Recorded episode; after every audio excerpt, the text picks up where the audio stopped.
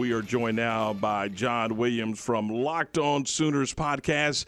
Hey, John, thanks uh, for your time. We apologize we're running late, uh, but we appreciate you being with us here today. Hey, no worries. Thanks for having me on.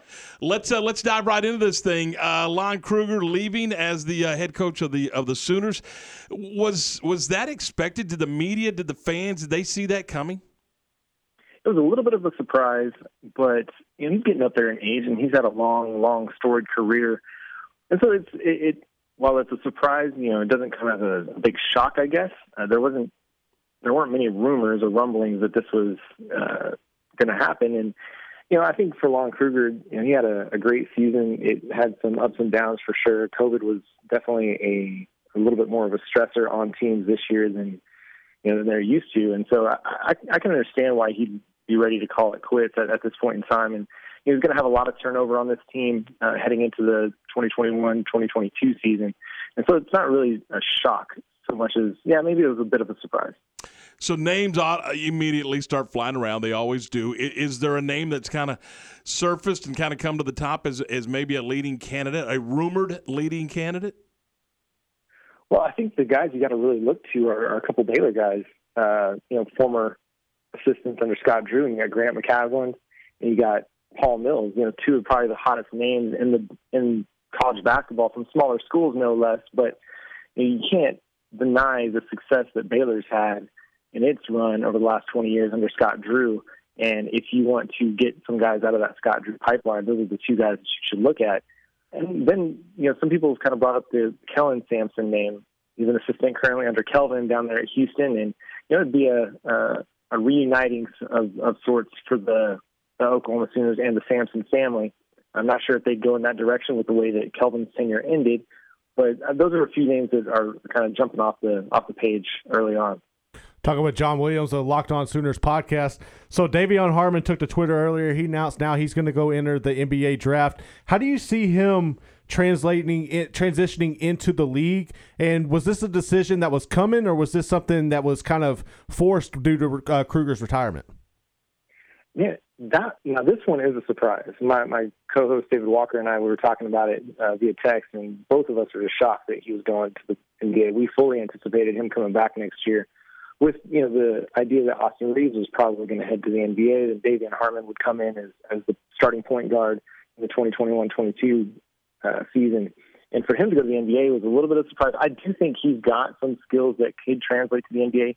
He's very good at getting into the paint, finishing around the basket. He's a pretty good shooter. He's not a great shooter, and he does offer a little bit on the defensive end of the floor. I, I don't know if he's got the talent, or at least he has had the production to warrant being a first round draft pick. So probably if he gets drafted, he'd be a second round pick and probably starts off in somebody's D league on somebody's D league team.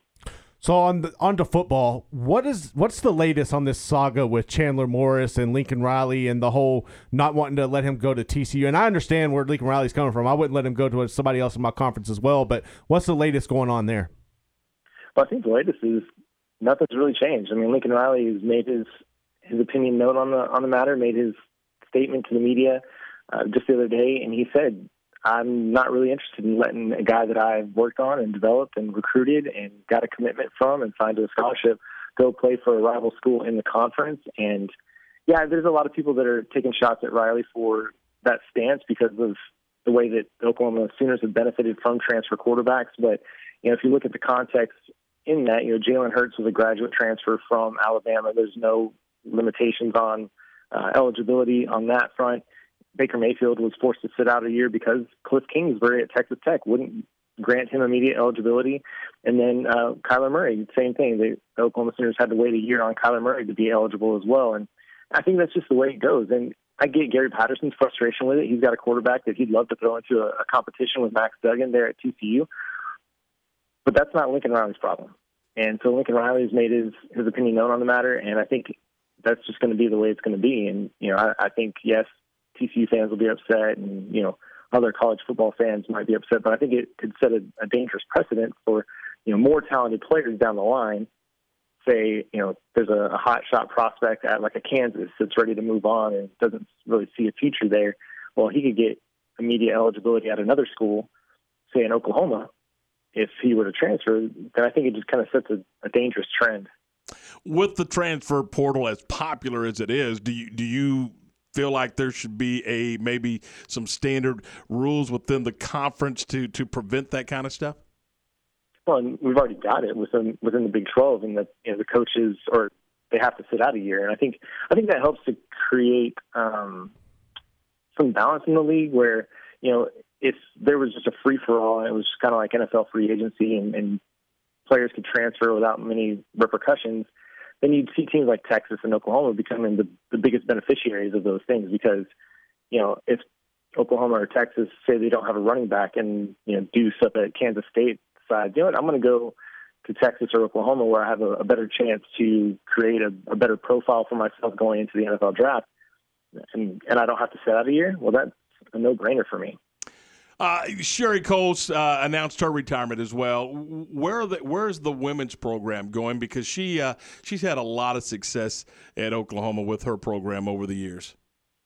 Yeah, fantastic tenure. She took over a program that in the you know 1990 they tried to kill because there just wasn't any interest in it. And after some you know um, some lashback from the fans, they they brought it back you know like seven to nine days later, or something like that. And she took over in '97 and took the team to the Final Four national championship game, and was just a fantastic representative of the Oklahoma Sooners and women's basketball in her 25 years as the head coach. And I think they're going to have large shoes to fill, and I think there will be quite a few uh, former players, maybe former players that are currently assistants, that they'll look at to continue that legacy that had that Sherri Coale um, established. And and I think you know Joe Castiglione dead set on finding somebody that can help build the program beyond uh, where it's been. But I, I think they're going to have quite a few names that'll be interested in in the Sooners program. You know, it may not be a Tennessee or a Connecticut on the women's basketball side, but it's still a really you know big time program as far as athletics go. They they just do a great job all the way around, and they've got a great athletic director in Joe Castiglione who's just very patient and gives coaches opportunities to to build and. I think it'll be a really hot job for, for any women's coaches.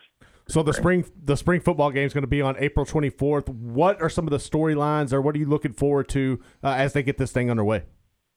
I think the most important thing is uh, I know a lot of people are going to be watching the quarterback battle between Spencer Rattler and Caleb Williams. I think it's going to be Spencer Rattler's job. But the thing that I'm really looking to the most is who steps up at wide receiver.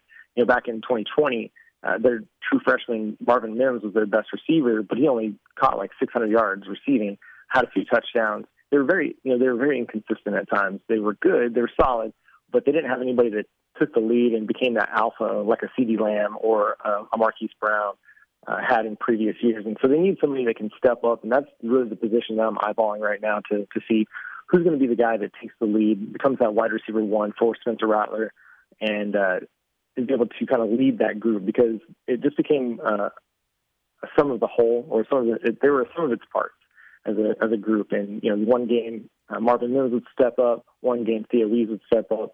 Uh, but getting Jadon Haselwood back is going to help a lot for that group. A lot of things going on in Oklahoma athletics. Hey, John, what do you guys got on the uh, on the podcast? Yeah, so uh, on the Friday episode of the Locked On Sooners podcast, we had Mark Farrell from Rivals talk about that Chandler Morris situation and the uh, just the transfer portal in general. And and he brought up a great point, which I also brought up earlier in the week, in that you know, coaches are held to a little bit different standards than players. You know, if a coach decides he wants to leave and move on to greener pastures, he doesn't have to sit out a year. And, and both he and I, we agree that you know, that's just it's kind of a uh, there's a contradiction in standards, and, and you'd like to see the coach have a little bit more responsibility to the guy if he commits. But yeah, we got a lot of great things going on. We're going to be covering the spring game uh, coming up, and you know it's it's now football season. You know, basketball's over for us. We got we're going to be talking softball because the ladies the ladies playing softball they're just dominant right now. Hey, John, thanks. We appreciate the time and the, and the uh, great in, insight to uh, Oklahoma athletics. We appreciate it. We'll talk to you soon. All right. Thanks for having me. Appreciate you guys. Have a great weekend. You do the same. John Williams from uh, Locked On Sooner Sports.